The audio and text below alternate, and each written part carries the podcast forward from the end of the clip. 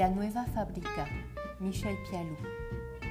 Cuando una tarde de julio de 1990, a eso de las tres, Christian C. y yo llegamos a D, una aldea de Alto Saona situada a alrededor de 50 kilómetros de Sochaux. Gérard, que trabaja de mañana en la planta, nos espera en el jardín que rodea su chalet en pantaloncitos cortos, con el torso desnudo, rotura, con la laya, un bancal de terreno. Es obrero especializado en la fábrica de Sochaux desde 1965. Está cerca de los 50 años y trabaja en el taller de acabado desde hace casi 15 si bien ocupó muchos puestos, siempre estuvo en la cadena, en la línea. Cuando se levanta para recibirnos, me sorprende por su estatura, el vigor y la especie de energía tranquila que emana de él. Con frecuencia, los obreros de la fábrica me parecen envejentados, desgastados y aparentan como suele decirse, cinco o diez años más de los que tienen. Él, en cambio, parece haber resistido mejor que muchos otros el desgaste de la planta.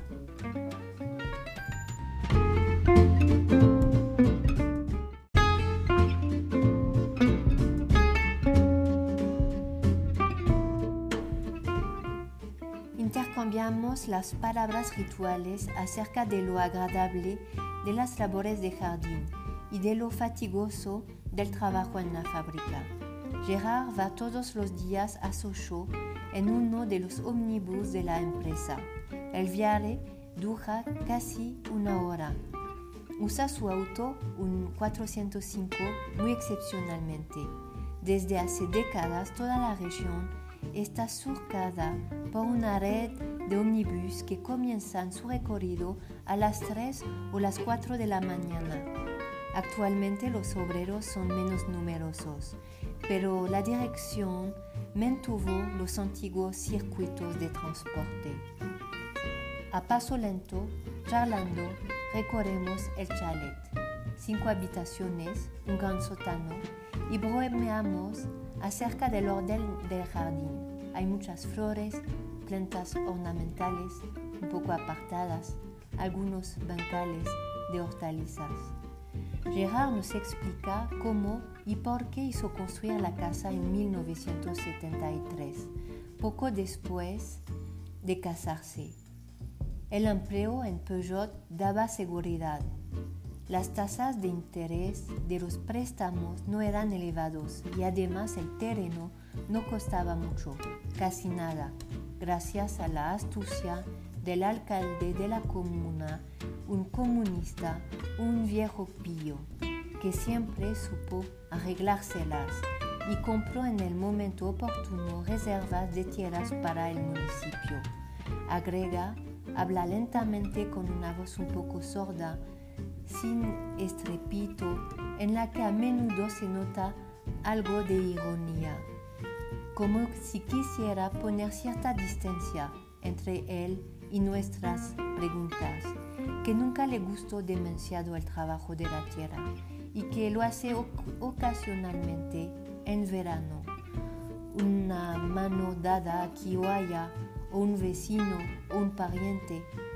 Sus padres no viven lejos, pero ya no trabaja sus tierras que arrendo a un vecino indica con un gesto la dirección de la vieja casa y en el transcurso de la entrevista señalará con el dedo las diversas viviendas de sus cuñados, sus primos, los padres de su esposa.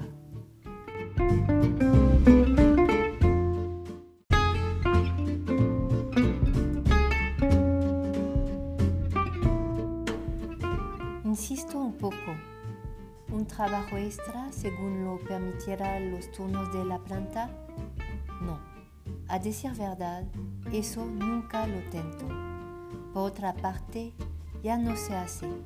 Los obreros que trataban de aguantar en la fábrica y trabajar en sus granjas tuvieron que renunciar uno tras otro.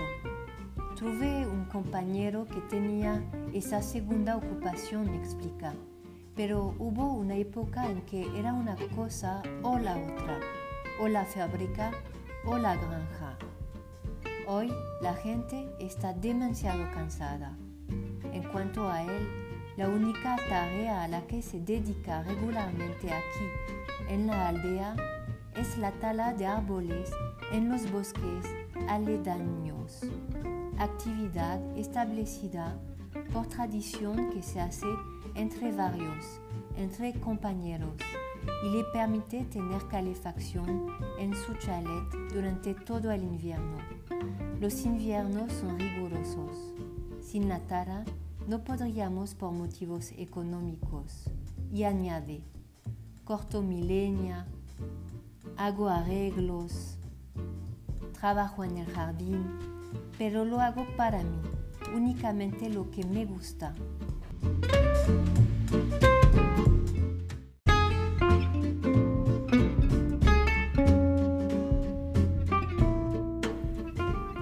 Su pasión es la casa. Cuando nos vayamos tres horas más tarde, a eso de las siete, Gerard se lanzará en una descripción de colores subidos de esa actividad, partida de casa con sus vecinos y cuñados, batidas del jabalí que movilizan a todos los hombres de la aldea. Por el momento, menciona más bien, pero discretamente, sin insistir demasiado, el cansancio que sobreviene lo difícil que es recuperarse físicamente después de las jornadas de trabajo. Hace un par de años volvía, arreglaba cosas, pescaba, iba a buscar leña. No había problemas, pero ahora cuando vuelvo no me atrae en absoluto hacer nada.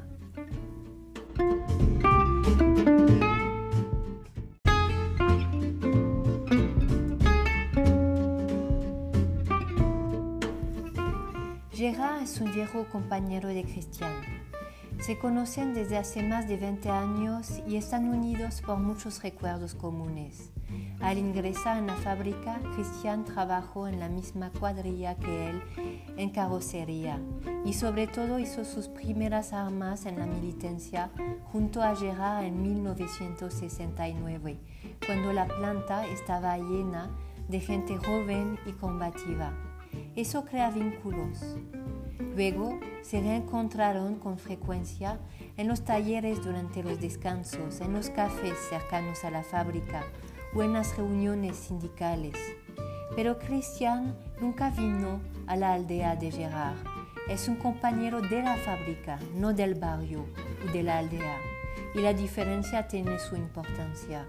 Desde 1983 o 1984, cuando empezamos a trabajar juntos, Cristian me habló a menudo de él. En su opinión, es el obrero campesino tipo, íntegramente envuelto en las redes de la vida local, que tiene placeres de campesino, que caza, que pesca, encarna un modo de vida que lo fascina y se opone por completo al de los complejos de HLM monoblocos donde están condenados a vivir los obreros que llegaron de otras regiones u otros países, inmigrantes del interior o el exterior. Al mismo tiempo, lo que a sus ojos singulariza a Gerard es que es un rojo, hijo y nieto de campesinos, está sin embargo inscrito en una tradición política, la de una región roja, la de la mina de Ronchon y las aldeas obreras que la rodean, la de los pequeños campesinos, con una larga tradición anticlerical y republicana a sus espaldas, zona también marcada muy intensamente por los recuerdos de la resistencia, en la que abundan y son muy activos los municipios socialistas y comunistas.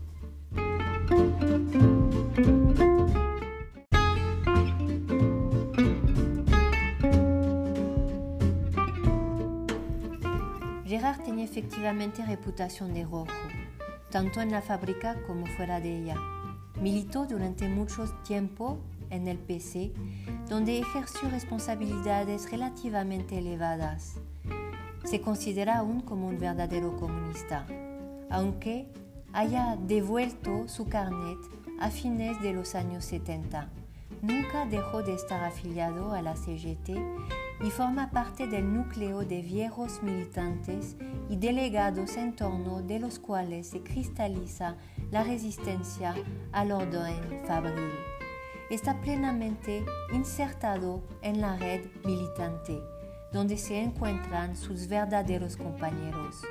No obstante, jamás fue delegado. Su nombre figura a menudo en las listas de candidatos de la CGT a las elecciones de delegados gremiales o del Comité de Higiene y Seguridad CHSCT, pero siempre en puestos sin posibilidades de ser elegidos.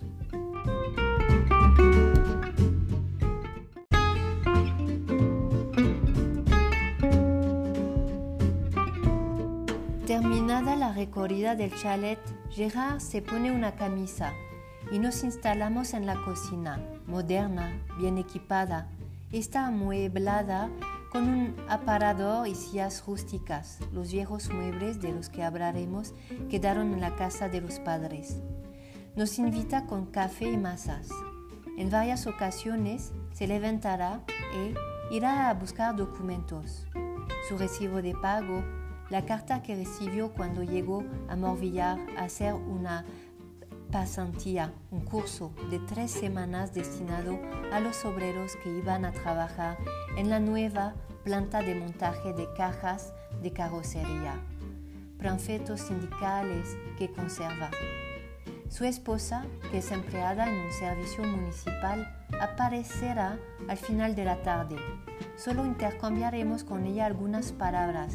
No se mezclará verdaderamente en la conversación, porque hablamos de la planta. También aquí percibimos la magnitud del corte entre el mundo de la aldea y el de la fábrica. Gerard sabe que conozco a Christian desde hace mucho tiempo por otra parte, ya nos habíamos encontrado dos o tres años atrás, fuera de la planta, un día de paro, cuando los huelguistas habían salido de los talleres para reunirse en los cafés cercanos.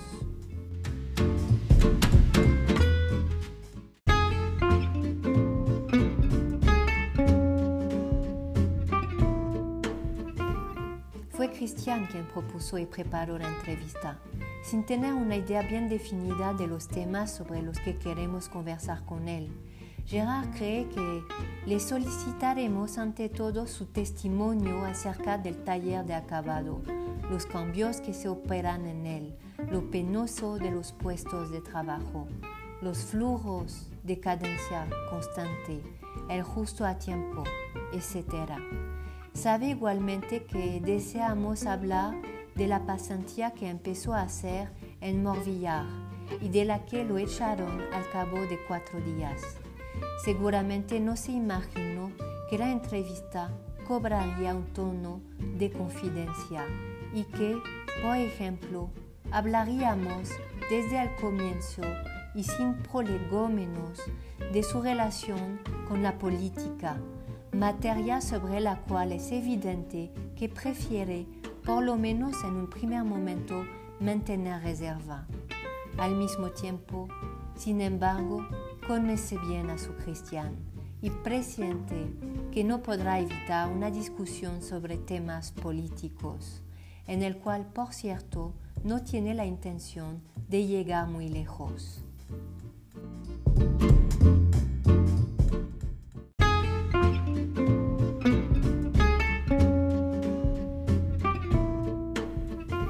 Efectivamente, no nos atreveremos a hacerle ciertas preguntas demasiadas personales.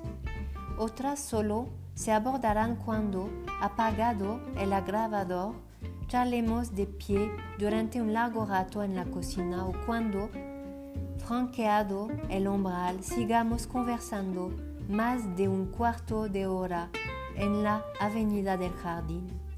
El acuerdo implícito inicial no preveía que Gerard se confesara, que hablará de sí mismo.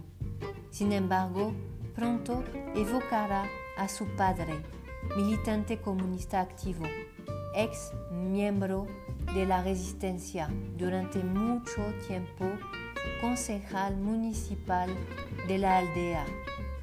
Me crié en un medio resistente, explicará. Mi padre y mi abuelo participaron en la resistencia. Mi abuela hacía pan para los resistentes.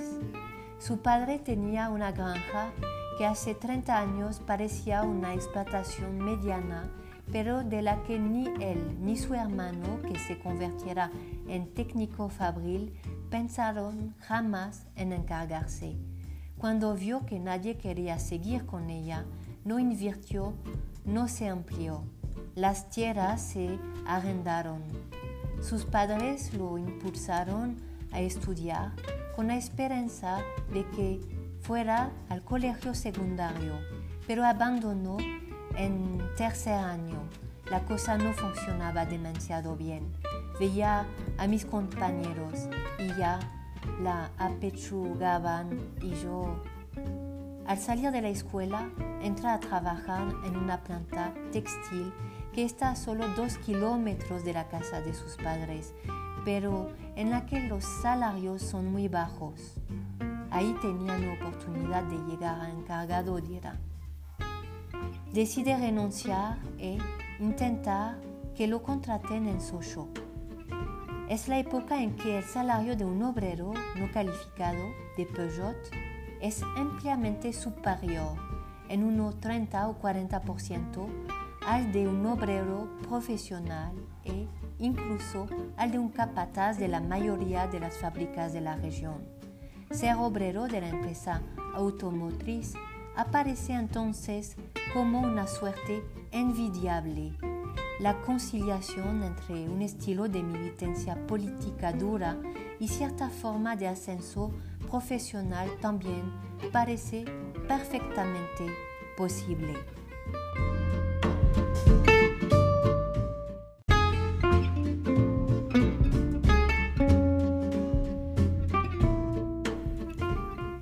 Varios momentos abordamos con él la cuestión de sus hijos y el porvenir escolar y profesional que les espera, tema ardiente y doloroso que todas las preguntas sobre su propio futuro y el de la fábrica hacen resurgir casi infaliblemente.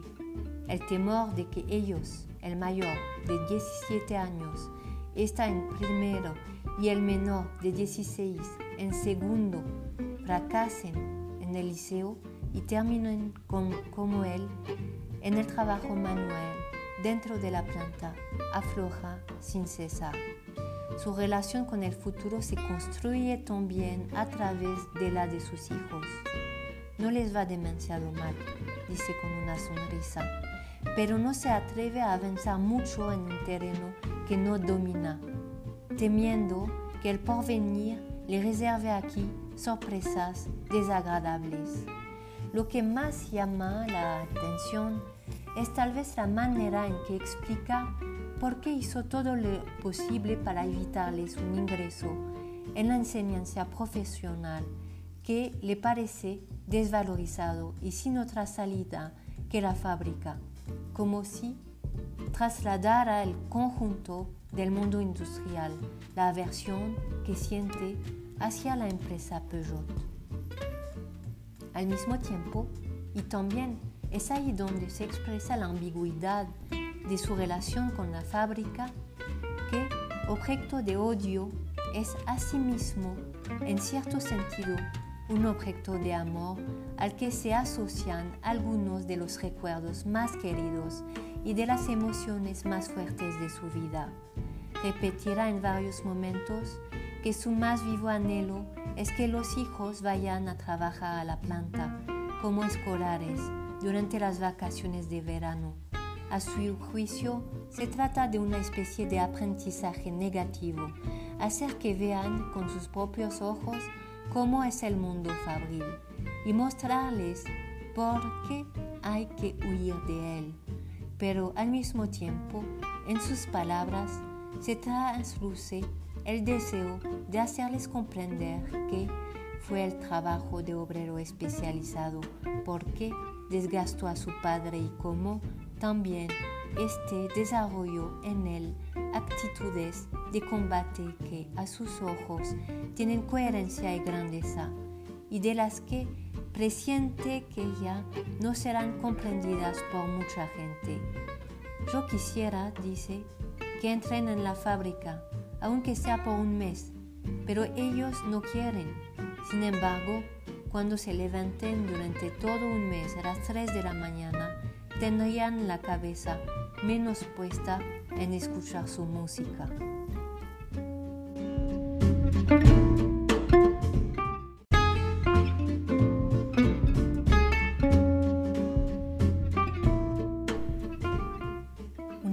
Sentados a la mesa de la cocina y como para disipar el malestar subsistente, Gerard, que de entrada se coloca bajo el influjo del pasado y la confrontación entre dos épocas, suelta dirigiéndose a Cristian. A este fue yo quien lo puso derecho. Y Cristian responde en eco en el momento en que enciendo el grabador, la verdad es que pasamos buenos momentos juntos y todos los que trabajaron con nosotros en esa época los recuerdan como los mejores de su vida. Desde las primeras palabras, me parece sorprendente que se pongan de inmediato sobre la mesa los tres grandes temas, el del agravamiento de las penosas condiciones laborales en las cadenas, el de la degradación del ambiente en los talleres y, el de la dificultad cada vez más grande para efectuar una tarea sindical que van a reaparecer sin cesar hasta el final de la entrevista. Al escuchar a Gerard y Cristian multiplicar las alusiones al grupo de los compañeros y evocar de una sola vez el ambiente en torno de los puestos de trabajo, las formas y modalidades de trabajo sindical que están profundamente imbricadas en las prácticas laborales y el vínculo que tenían con determinadas posturas políticas, me parece comprender de repente cómo y por qué pudo efectuarse durante mucho tiempo la transmisión de una cierta cultura política profundamente enraizada en un complejo de relaciones laborales, que también eran relaciones sociales entre personas constituidas por una historia común, y cómo y por qué desaparecieron o están desapareciendo progresivamente las condiciones de esa politización. En efecto, lo que sorprende en esta entrevista es, en primer lugar, cierto tono, una mezcla de violencia contenida para hablar del presente y de humor un poco rechinante para aludir al pasado. También la persistencia del tema del deterioro de las relaciones laborales y el estrecho vínculo que mantiene con él de la pérdida de las relaciones de confianza en el grupo de trabajo, pérdida que se experimenta como una herida. No hay duda de que, ante todo, hay que prestar atención a las modalidades del rechazo de la fábrica, un rechazo violento, definitivo, sin apelación sobre el que no hace falta insistir. Un rechazo que es también como la marca de una herida.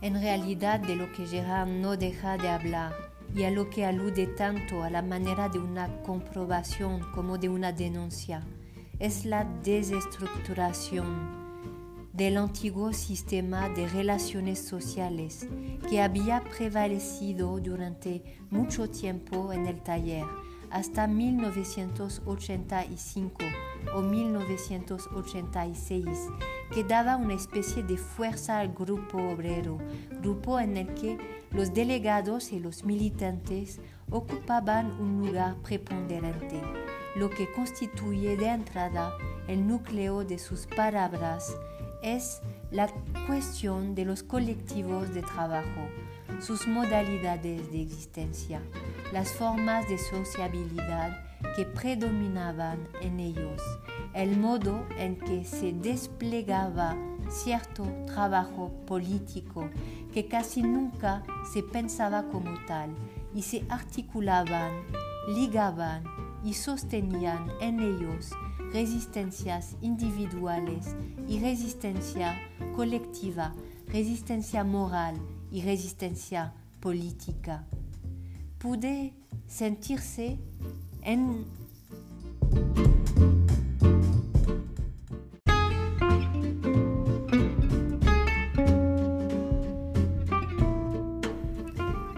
pude sentirse en Gerard algo así como una especie de herida, una decepción muy profunda ligada al presente, pero que también procede de toda una historia.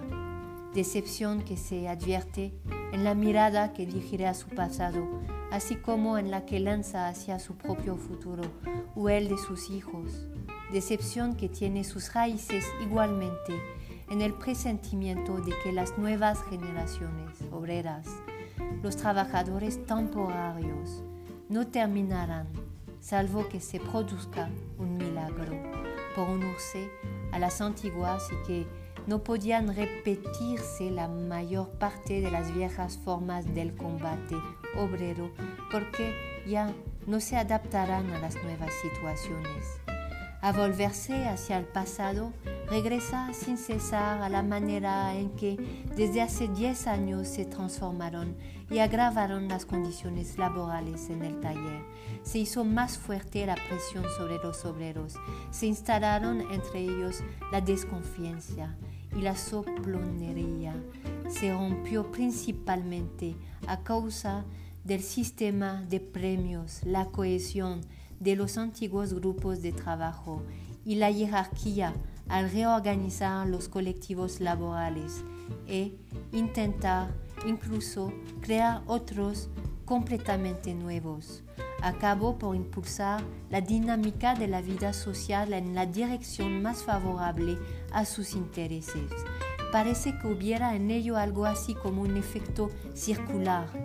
La memoria no puede abolirse la comprobación de aquello en que se convirtieron las esperanzas, sobre todo políticas de antaño, y de la manera en que se destabilizaron las antiguas relaciones de confianza, informa y estructura la percepción que él tiene hoy de las relaciones sociales en los talleres y ensombrece su visión del futuro. La constatación de ese fracaso repercute también, en cierto modo, sobre el pasado, alentando una forma de edición o humor negro cuyo filo parece digerido contra sí mismo.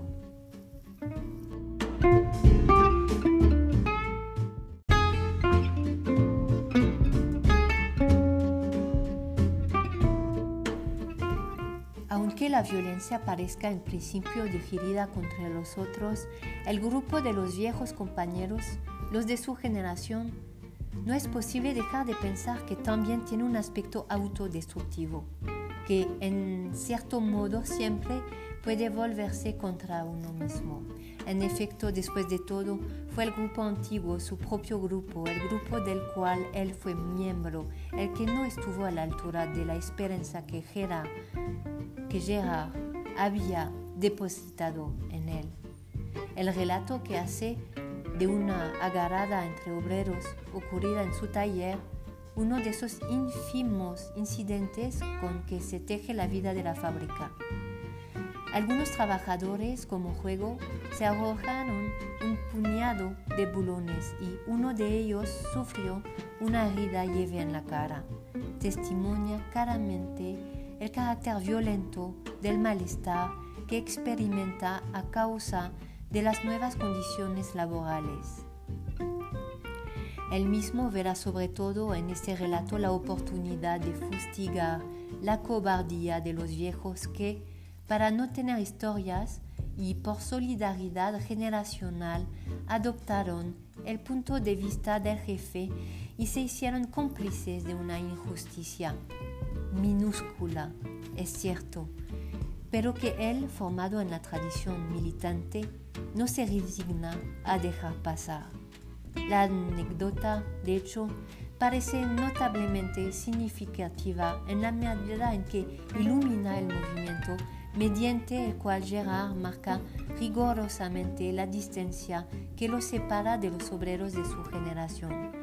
Sus compañeros, los viejos, que a su juicio se comportan como aliados objetivos de la dirección, decidí, no hablarles más para solidarizarse, pero verbalmente, por un instante y en medio de un malentendido, con los jóvenes o más bien con un joven que en un determinado momento le parece el único que cuestiona realmente con sus prácticas el orden que la dirección intenta imponer en la planta.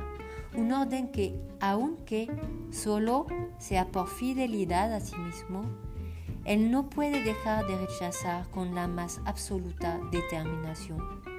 Sin embargo, la descripción que hará unos minutos más tarde de la actitud hacia el trabajo de los temporarios numerosos en su taller muestra con claridad que ha perdido prácticamente toda ilusión en cuanto a la posibilidad de que el combate de estos coincida algún día con el de los viejos obreros.